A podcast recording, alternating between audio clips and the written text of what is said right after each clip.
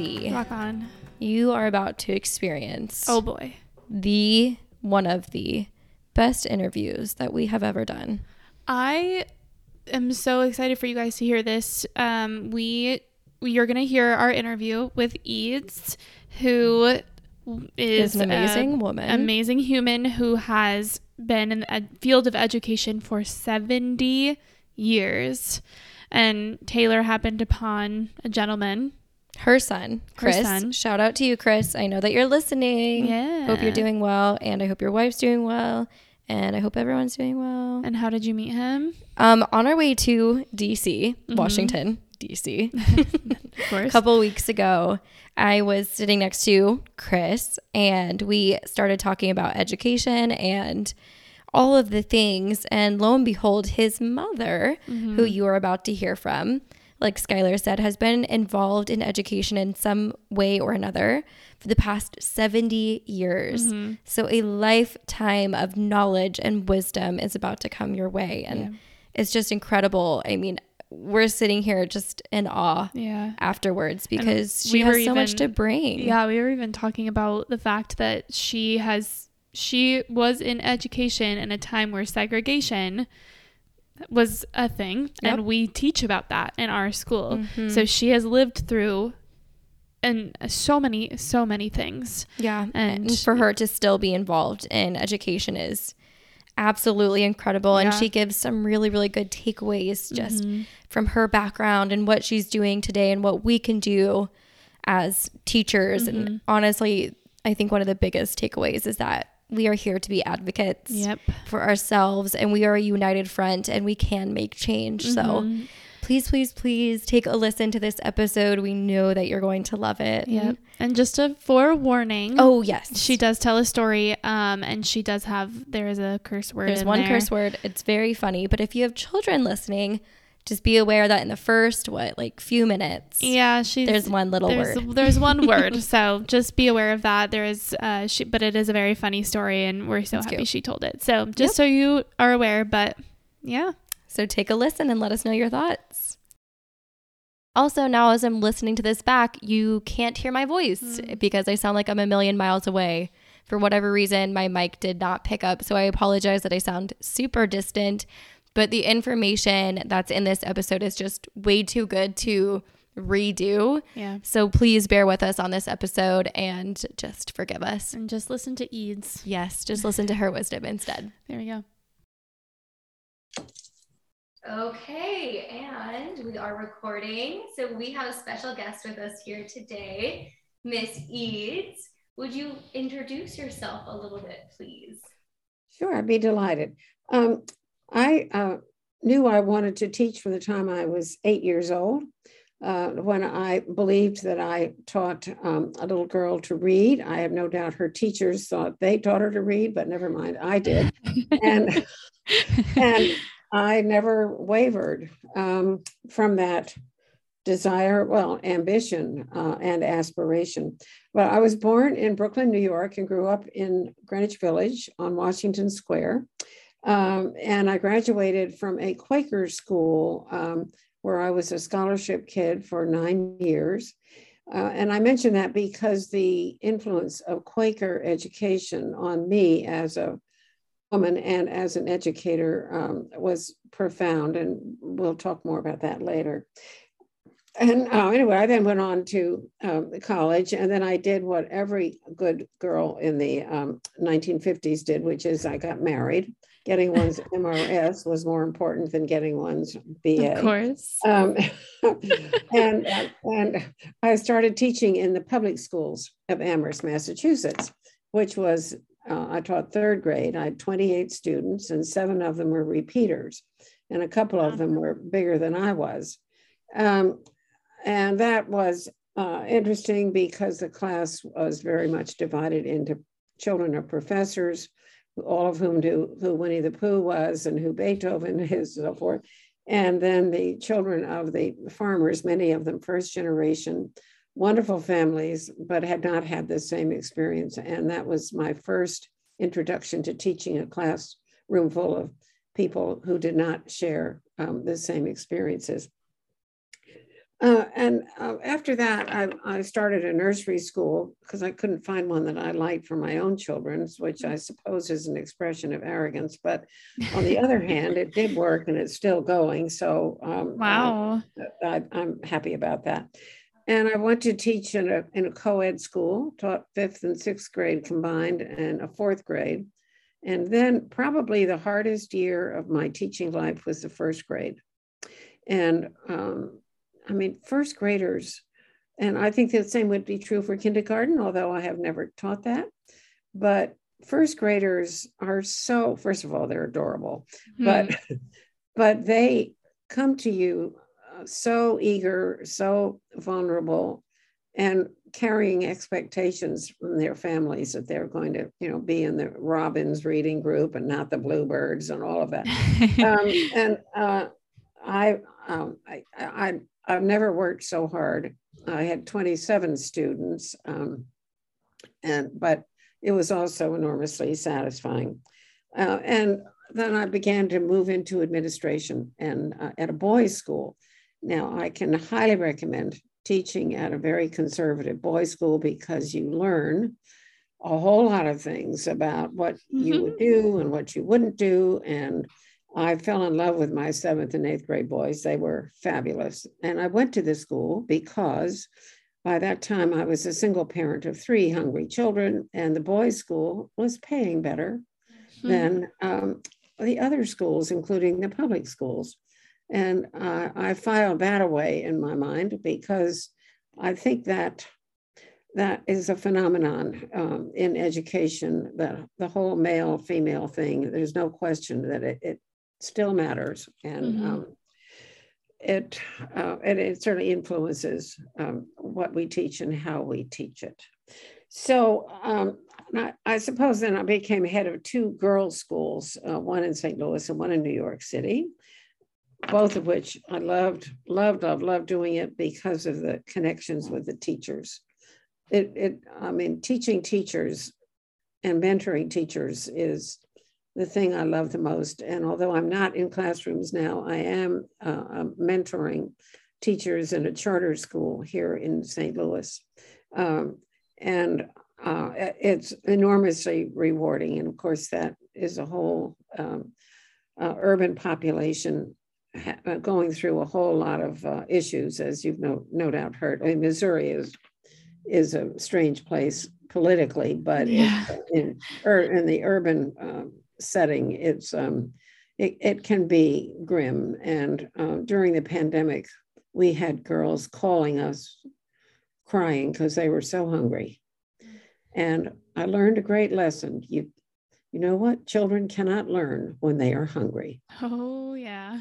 yeah. And somehow we that when we talk about education, we have to talk about our children being fed um, and more more than um, power bars. You know, I mean, it's um, I, I, think it's it's a serious issue we have in this country right mm-hmm. now, and an individual teacher can help, and schools are helping. We serve breakfast and lunch at our charter schools, so forth, but it's it's an issue.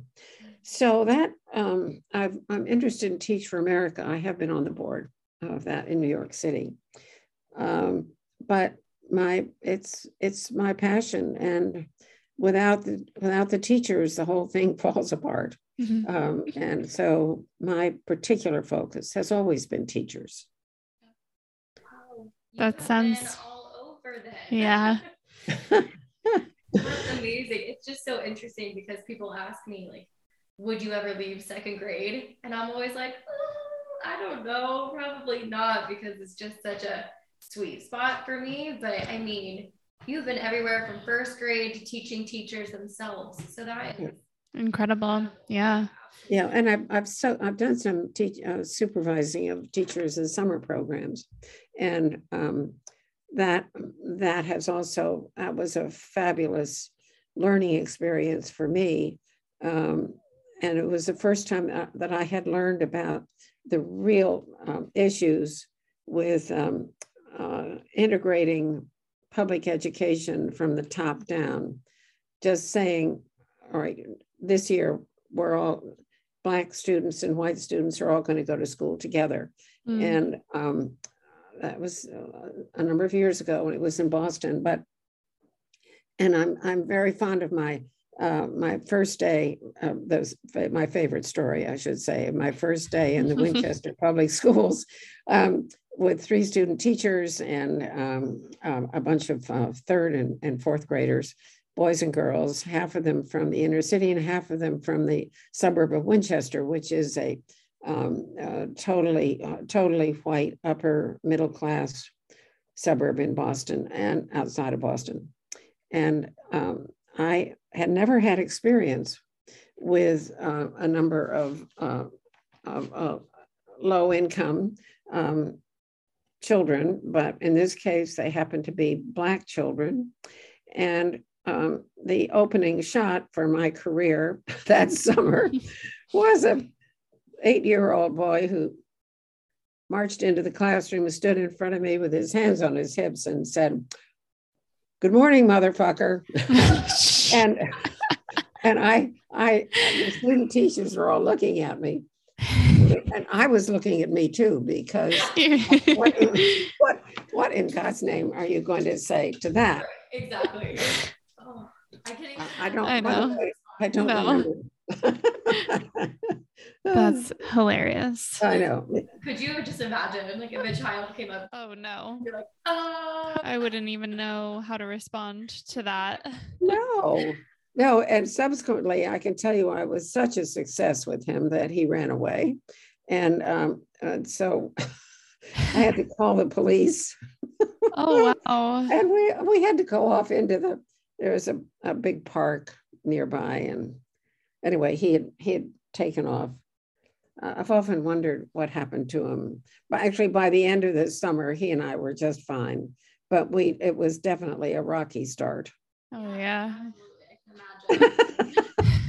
Can you tell us, like, that's your past. Are you doing things currently in education? You said that you were mentoring teachers currently. Um, and then I think your son mentioned something like you're sitting on multiple boards in education as well, correct? Yes, I, I was one of um, four people who started a charter school here in uh, in the city of St. Louis, um, a charter school for girls, and it's called the Hawthorn Leadership School for Girls, um, and it's grades six to twelve. Uh, and I am still on the board, and although I'm not in the classrooms, because we're we're a brand new school, um, the trustees were somewhat more involved than perhaps you know we might have been in another situation and then of course the pandemic came but um, uh, keep recruiting and keeping teachers uh, and more than that i've always wanted teachers to thrive we talk about our students thriving but our teachers have to thrive yeah and and what what does that mean well it, it, it means more than looking forward to 10 years of a 2% raise every year. You know, we can start with that. Um, that yes. is unconscionable. And um, so my daughter uh, and I have started a very modest um, fund for follow a, a, fund we call Follow Your Dream. And it's um, open to, we have a, a, fac, a faculty and staff of uh, 18 at the school right now. And so we, it's for people, anybody in the school, whether you're on the front desk answering the phone or whether you're in the classroom. If you have a dream, we'd like to help you out. Wow. And that has been very, uh, that has, has been very satisfying.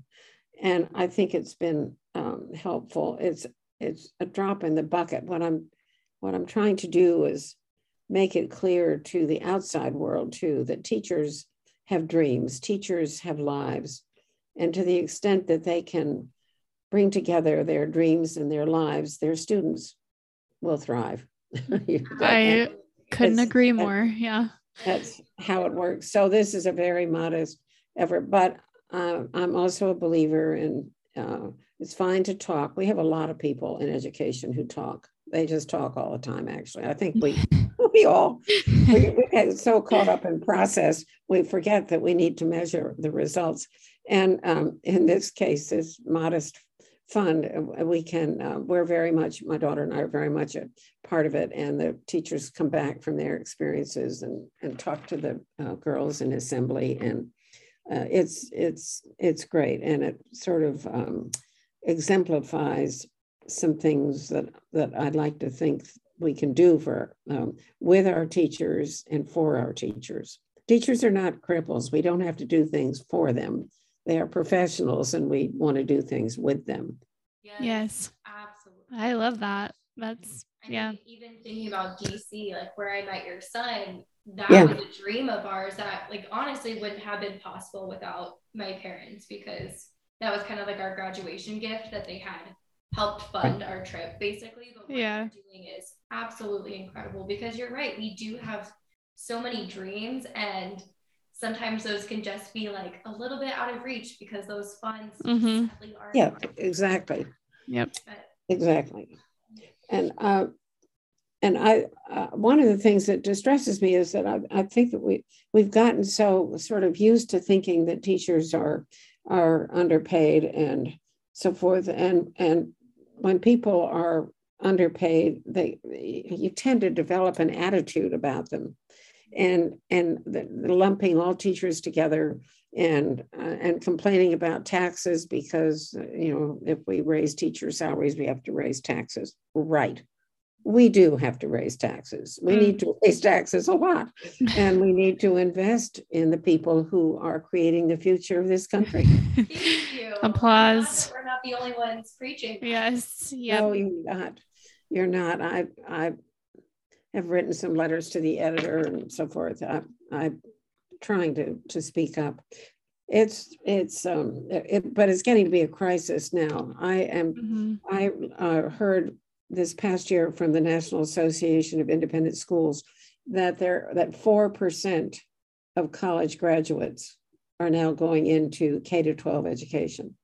Four percent. Yeah, that number Four. is getting less and less, and last time right. I heard is that colleges are completely wiping out their colleges of education or teachers colleges because uh, no one wants to attend them. That's yeah. right. Yeah, I heard that too.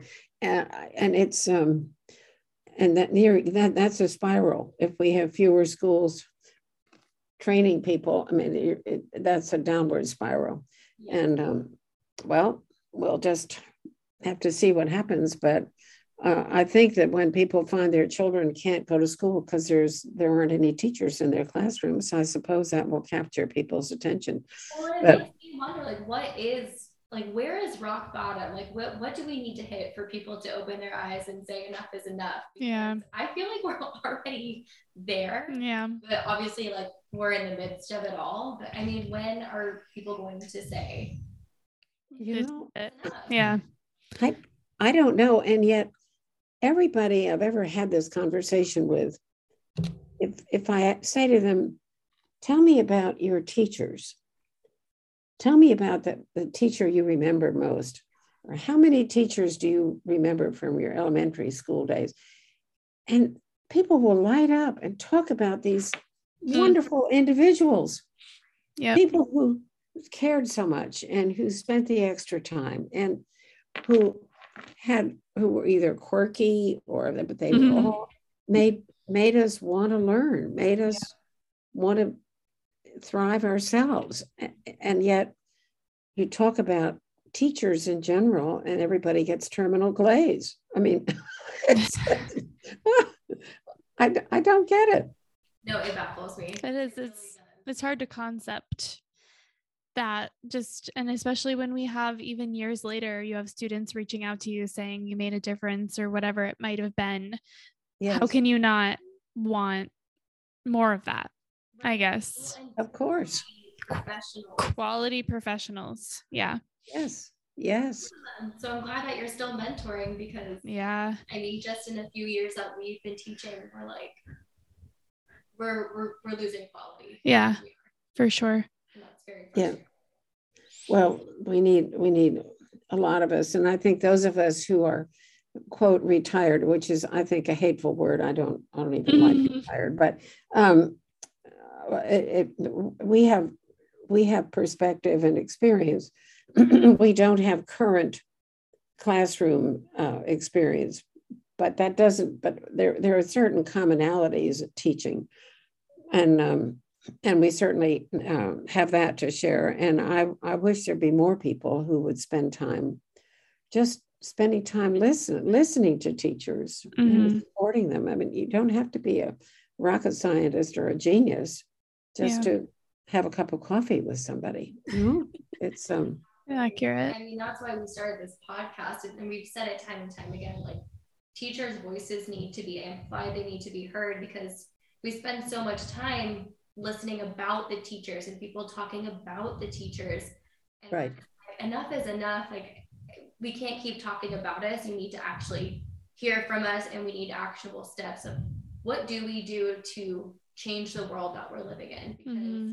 i got this big conversation with my parents the other day at dinner and i was just like i my goal is to inspire the teachers to stand up and to advocate for ourselves and to make a change yes. in the world that's not budging yeah and i just refuse to to settle yeah mm-hmm. too fired up about it yeah well you know that's so interesting because one of the notes i made to myself um, about um, this was sort of moving onto the uh, if you had advice uh, department, um, which is to be an advocate.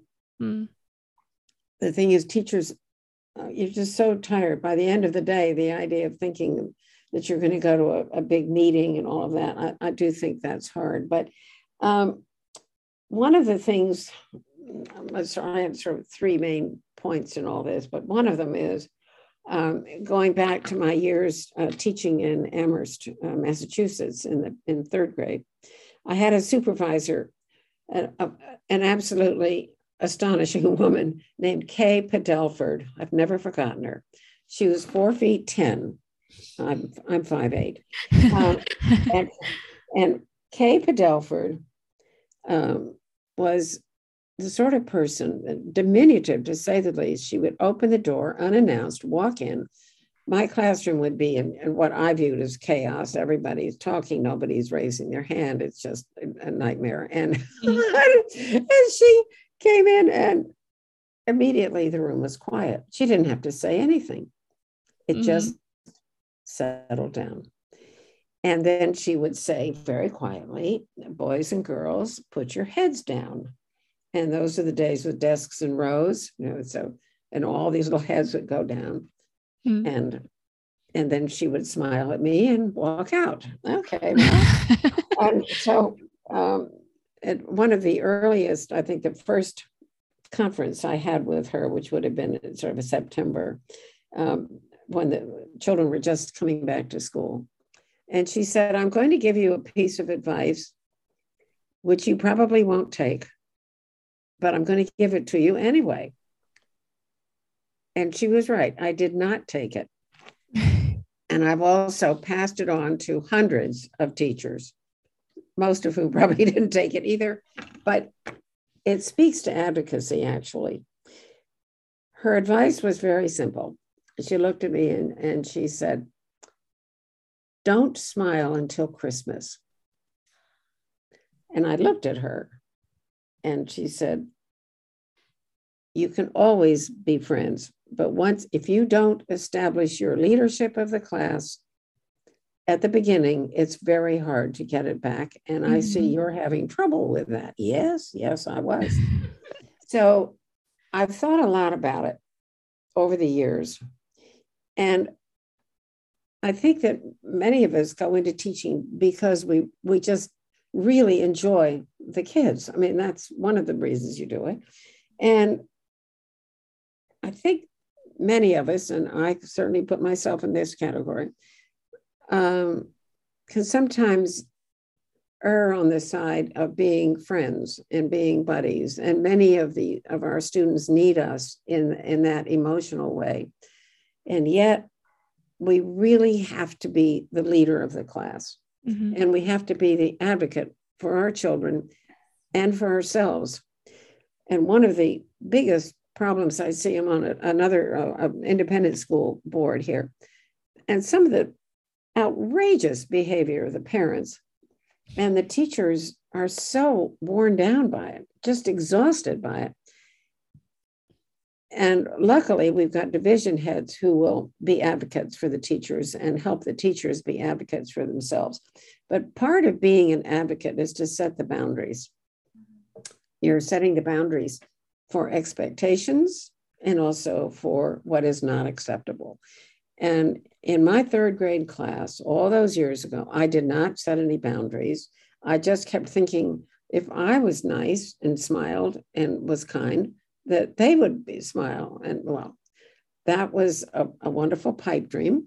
And I, I, certainly, I'd, I'd like to think that the classroom was a place where people were safe and it was kind, but I'm not sure it was always safe for everybody because I had not established boundaries with clear consequences. Mm-hmm. And um, I, it's so hard to talk about structure and the only way I've been able to talk about structure so that it doesn't sound like a, a bunch of rules is to ask people to imagine. I've done this with parents and with teachers. Imagine yourself walking across the Golden Gate Bridge. Beautiful, but there are no sides on it. And you are going to feel as if you may fall off.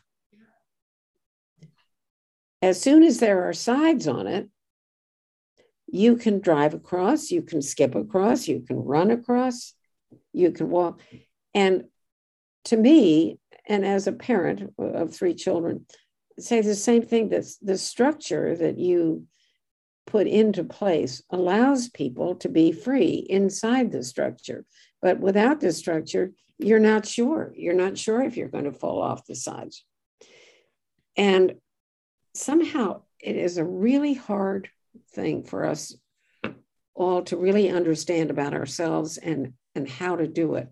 But i think it is and i think it by setting your own boundaries you do command respect.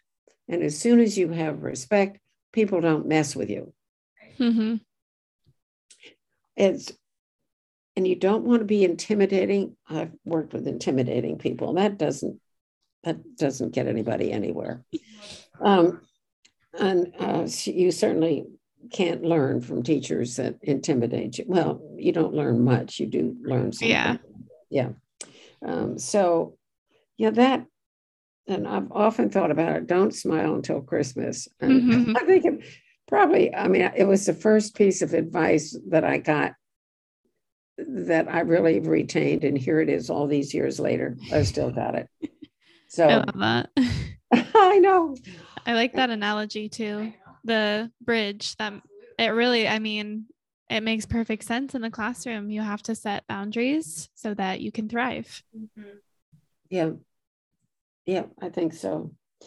Beautiful. But and a part of that, of the thriving part, uh, I'd like to go back to my statement that I made early about the, the influence of Quaker education. Mm-hmm.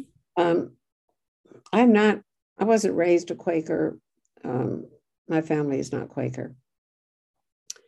And I'm, I think I went to the Quaker school because um, it was um, it was close by, and uh, my father had gone there for a couple of years uh, a long time ago.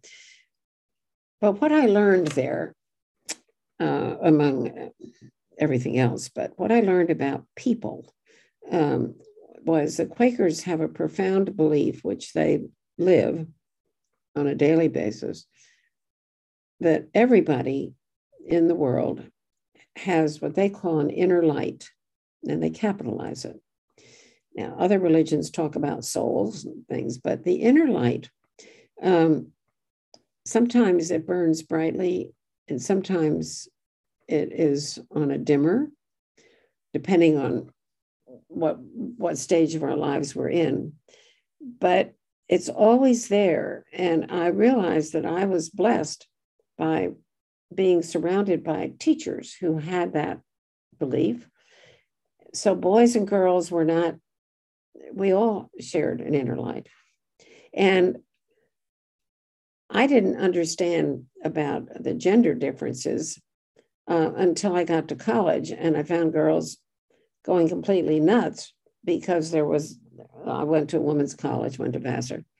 And um, I, I just, I mean, I, it just, I, it took me aback totally. And the part that the inner light has affected me as a teacher is that even it, it helped me deal with the most difficult students. Because I kept reminding myself, and I kept saying, uh, as long as I can see this child's inner light, I I can communicate. And there are times when it's really hard because you know kids can really be extremely exasperating, trying all of that. Mm-hmm.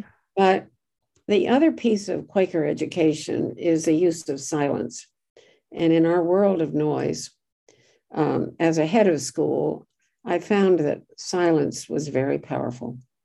And particularly if we were having um, a really difficult experience with a teacher or a student who um, had died.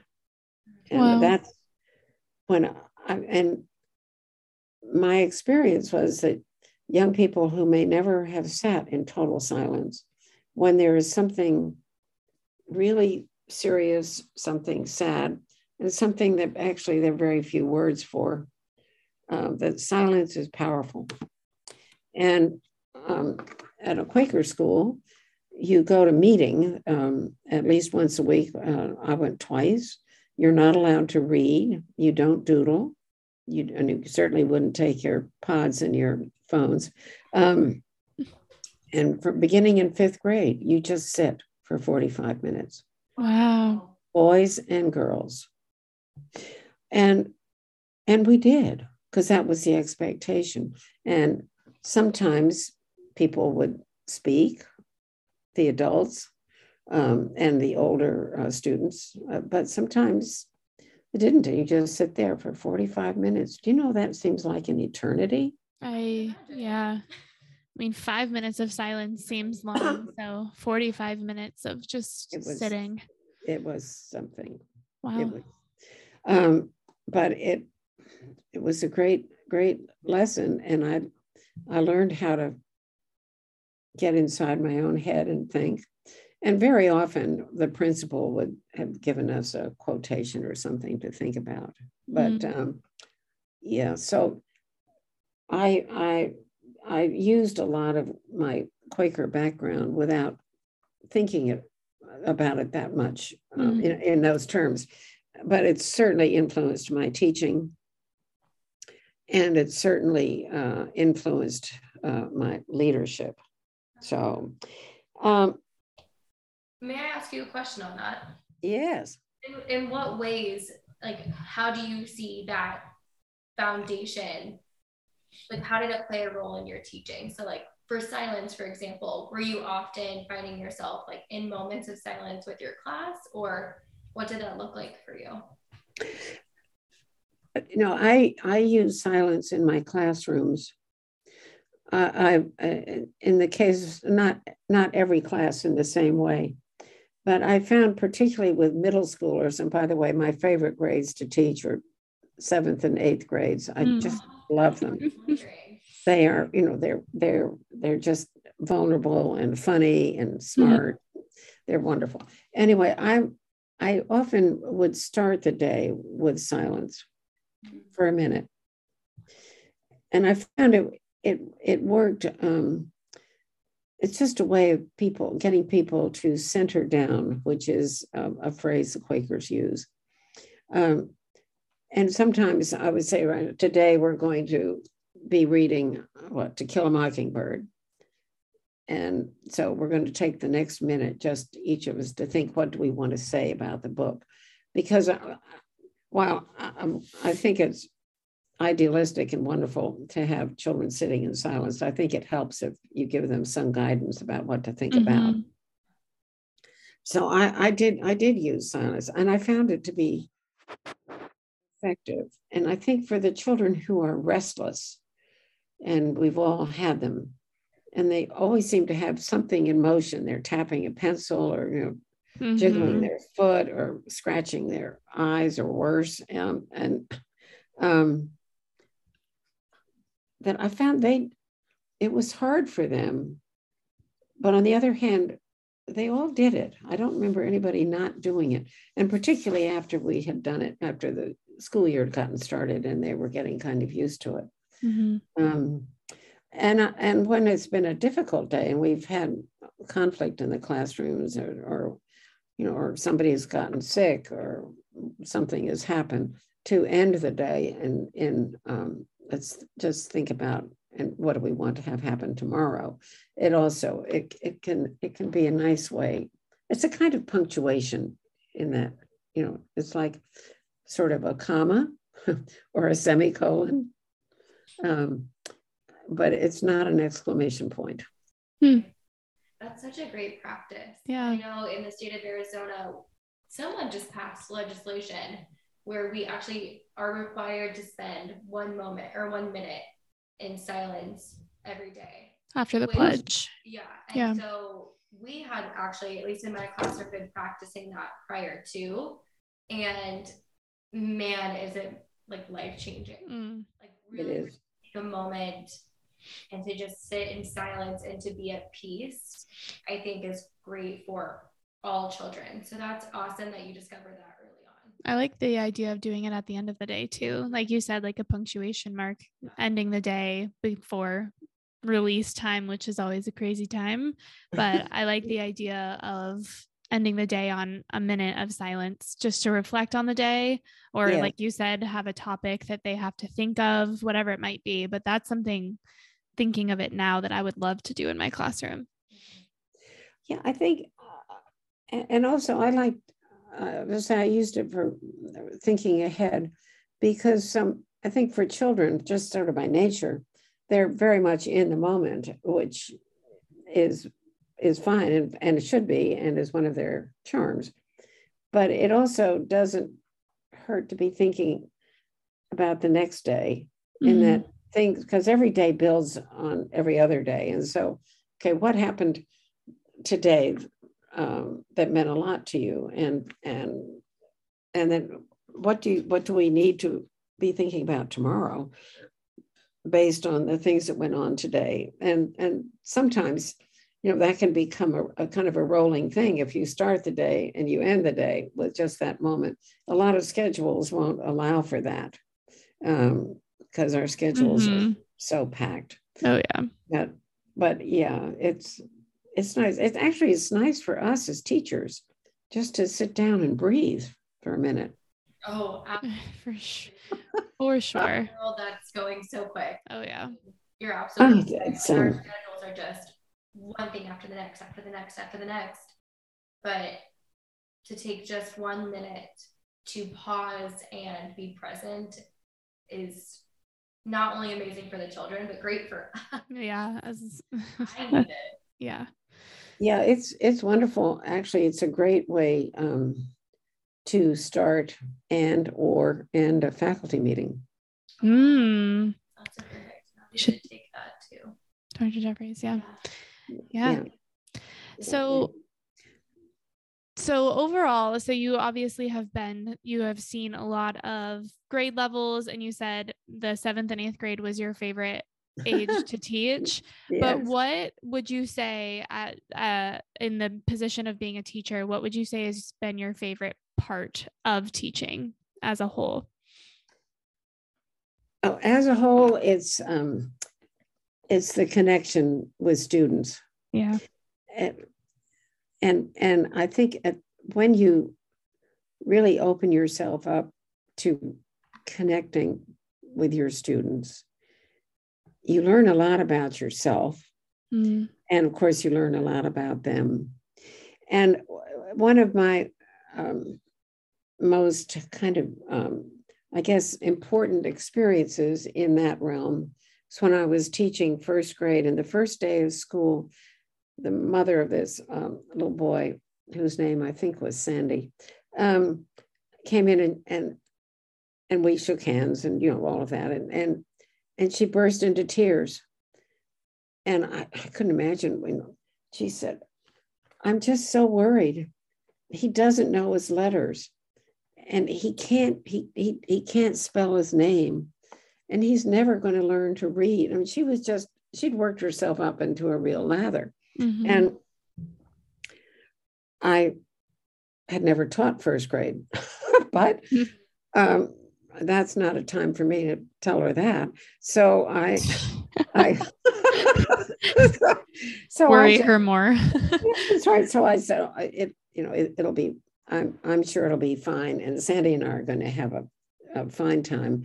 And why don't you, you know, try and be okay? And then let's talk next week. And so I tried to give her reassurance by promising her that I'd be in touch with her, which which I was. Okay, so it turned out, and what that was my first experience with uh, learning disabilities. Nobody had had uh, a, a, a, tested child, and it was clear. I mean, you didn't have to be that smart to see that he really couldn't see the letters. Mm. So I I had um, seen a um, demonstration when I was doing my student teaching of a teacher who had taught reading through the fingers almost like Helen Keller, uh, with sandpaper letters. And I thought, okay, he does he doesn't hear them. He does he can't do the phonetics, and he can't memorize them because he can't see the differences between them. They're just a bunch of squiggles. So I got my three children organized and, and got out the sandpaper, and we started making uh, sandpaper letters at home. And we uh, actually in all fairness, I made most of them because they all had homework, but they, they were helpful. and um, and it was like a light going off. And that was a moment of connection when it, it's an aha moment. Mm. Well, he he just took off. I mean, I couldn't make letters fast enough. mm-hmm. And he was reading on grade level, you know, by the time um, oh. the school year was up. That's amazing. Really smart kid. But he hadn't, he just didn't know. And what I found, I still find fascinating. I think LD is a very interesting area. Um, but that connection that most of us make through our eyes and ears that he made through his fingers. Mm-hmm. And so for me, it was a, a moment of wonder as well. But uh, the main thing is it worked. Yeah. And most yeah, most connection is not that dramatic. But I, am an eighth grade boy who who just uh, was having a hard time reading, and um, we uh, when I was teaching in the in the uh, seventh and eighth grade in the boys' school, I was taught English and Latin, and and the headmaster insisted that every seventh grader had to read Silas Marner. Now, have you ever read Silas Marner? I have not. No, no, I haven't either. Well, and I hadn't then, and I never did again. Um, but it, it is beyond boring. I mean, it, it, it is excruciating.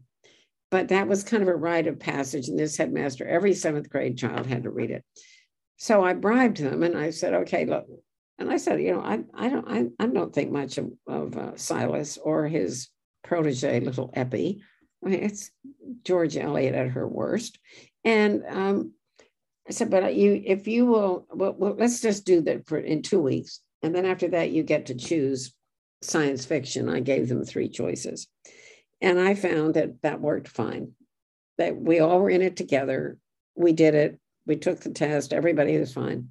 And um, and that's another way of making connections because I don't think we always, as adults, have to be separate. I had the same feeling about Silas Marner that my boys did.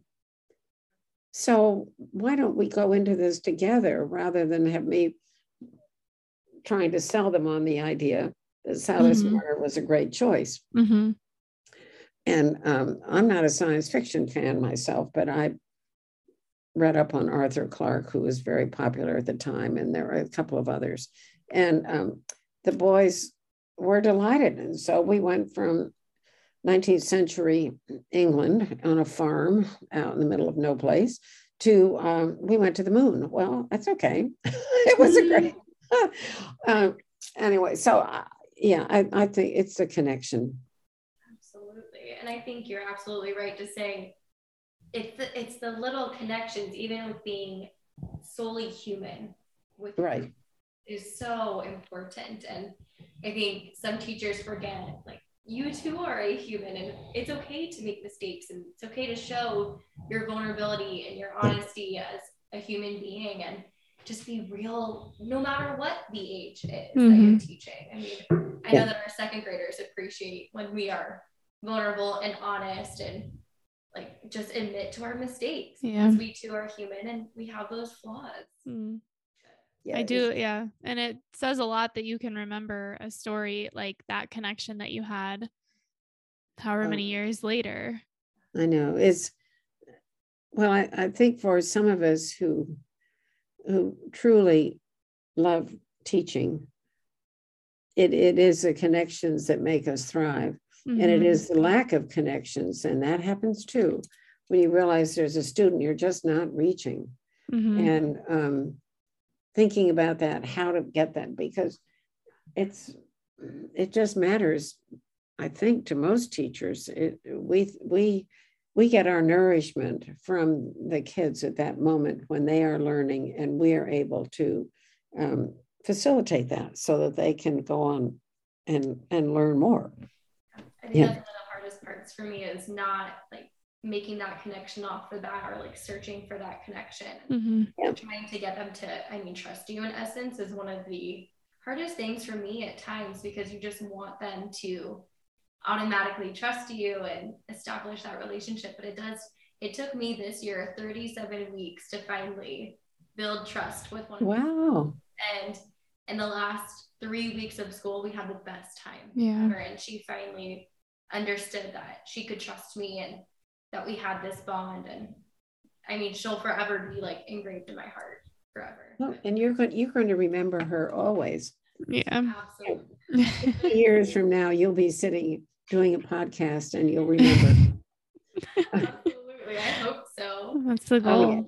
But speaking of the hardest part, I mean at least for myself, what would you say is the hardest or one of the hardest parts of teaching for you or what what has been?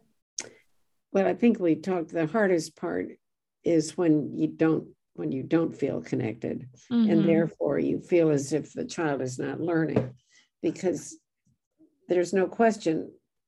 Not only are we doing it for this sense of community and connection which you're trying to build, but certain things have to be accomplished. They've got to do well on their ERBs or whatever the test is, and um, and in high school, if you are teaching at college prep, they, they, they've got to get into the classes where that's going to matter. And um, so I think for me, um, the extreme of what was difficult was when I didn't feel connected to an individual student. Um, on a daily basis, um, there was always so much that I wanted to do with my various classes and I wanted to be and and I wanted to share. And so for me, disciplining myself so that we could balance out the that we're we're all here to learn and and um, you're to you, we all need to perform and the way they performed would reflect on how, how well I had taught as well as their own um, inclinations. But I think mm-hmm. keeping the balance in a classroom was it, I, that never got to be easy because the more I enjoyed the kids, the more I was I was ready to you know talk about anything with them and and as they get older as you know the conversations you can have with middle schoolers hmm. it's absolutely amazing yeah and so and and i hated to, to ever shut that down and i also think what is really hard, and I suspect is hard now, just from what I'm hearing and seeing in the teachers that I see, is there's a lot of sort of existential stuff going on. We've got the, the political scene is really difficult for kids and high schoolers. Mm-hmm. And it was, um, and it's very hard to for teachers to know sort of how to navigate that and keep yourself out of it because you don't want to get into a personal yeah. discussion. Um, but the issues, and part of this, of course, is the instant communication from TV and, and uh, social media, but the issues are so complicated. Um, and one, I think that one example of that is um, if you have same sex parents, which personally is is fine with me. However, it's not fine for some parents in the class. And when you uh, see children being ostracized by other parents because they happen to have two dads or two moms, I've, I've always found that really hard. Mm, I can imagine. Yeah. And at any time I see a child becoming the vehicle for adults' anger or hostility, that that using children, I can become just irrational. mm. Which at a time when I'm the one in charge, I need to be rational.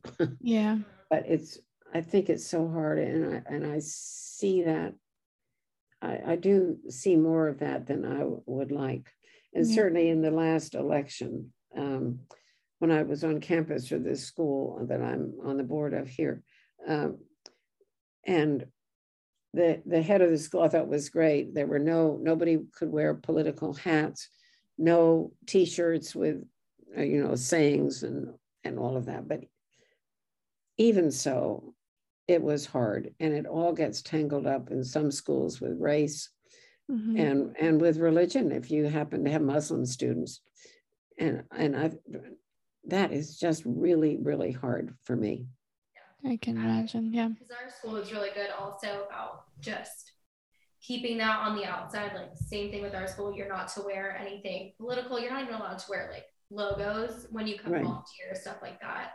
But I mean, I even noticed amongst students the past, I would say, how long have I been teaching? Five. Five years. Five years now. Like, even within that time frame, you still hear uh, opinions of parents come through the students. Yes. Yeah. Very, very frustrating. Mm-hmm. Like you, you have no idea. They have no idea.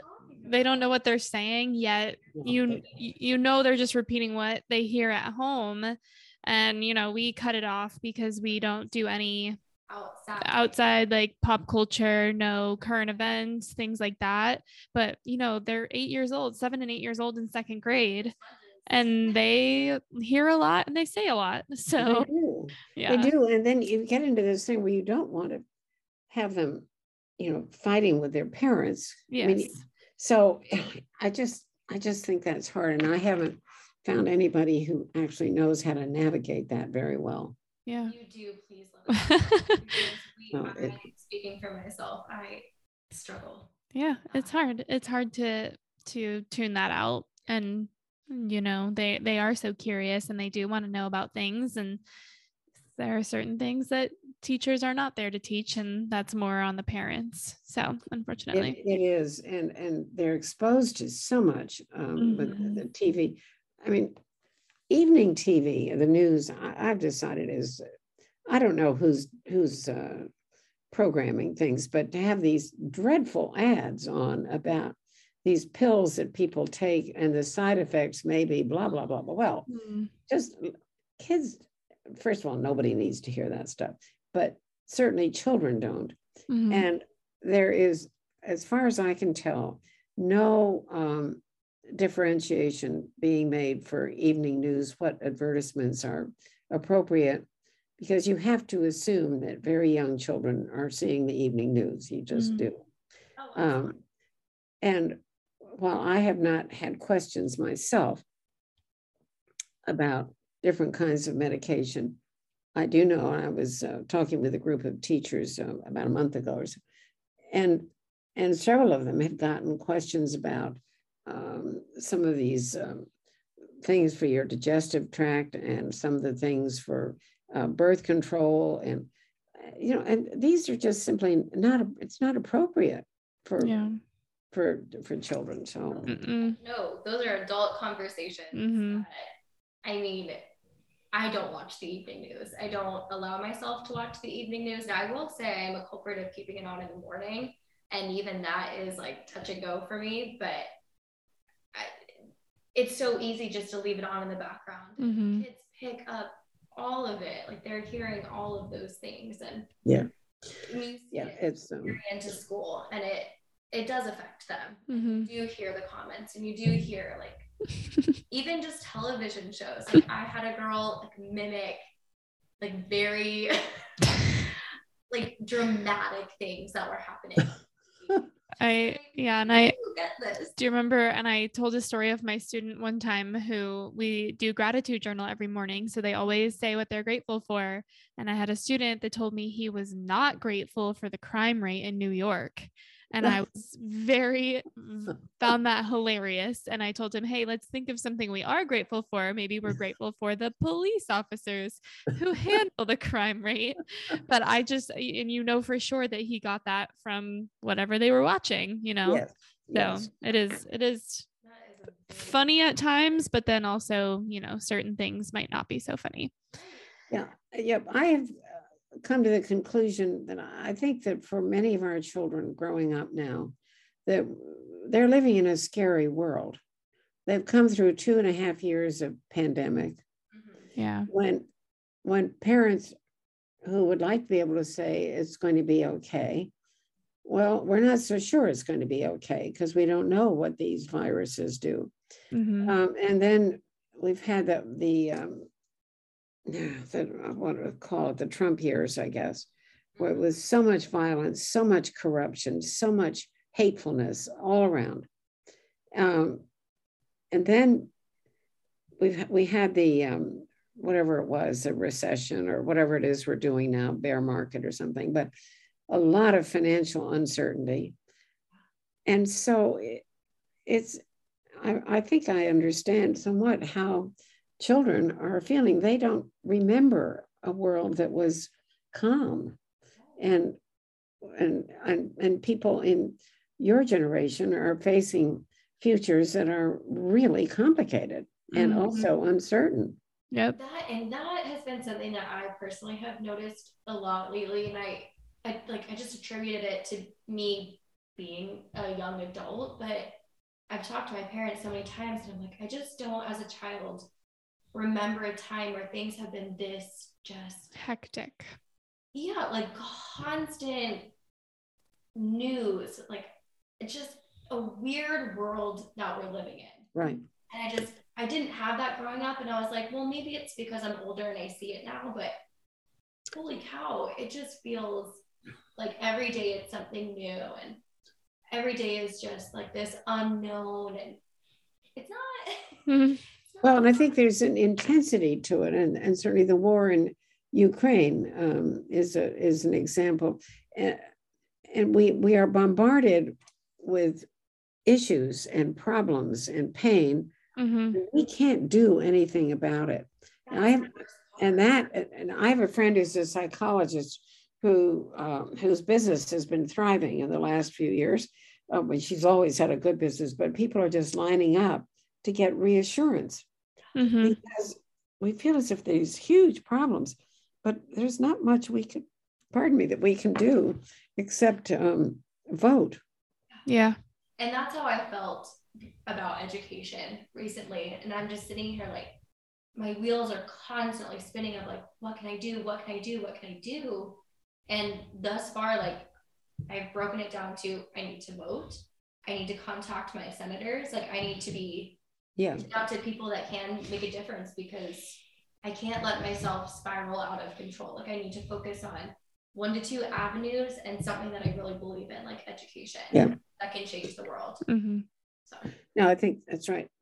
My one of my grandmothers used to opine that if everybody would just please sweep the corner of the big room, if you swept your own corner, the middle would take care of itself. Mhm. And I think um, this whole thing of who's who's taking responsibility, and I think that's another thing that is worrisome, and it's one of the things that concerns me about teachers, because I I read a lot and see a lot, a whole lot of talking, as you were saying, Keller, about about teachers, Yeah. and and and this whole idea of giving teachers guns so that they can.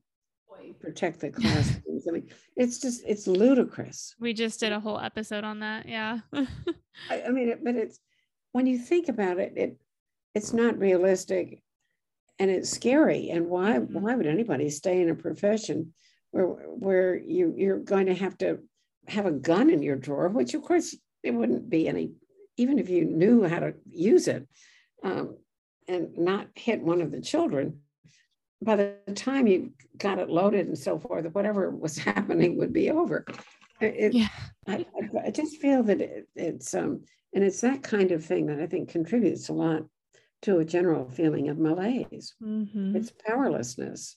And yeah. as if we're not being appreciated for what we are doing, and we're being asked to do a whole bunch of stuff that we mm-hmm. don't know how to do, yeah. like guns or um, less dramatically. But I, I, think the amount of marriage counseling and family counseling and mm-hmm. all kinds of stuff that we're not qualified for. We're we're we're teachers.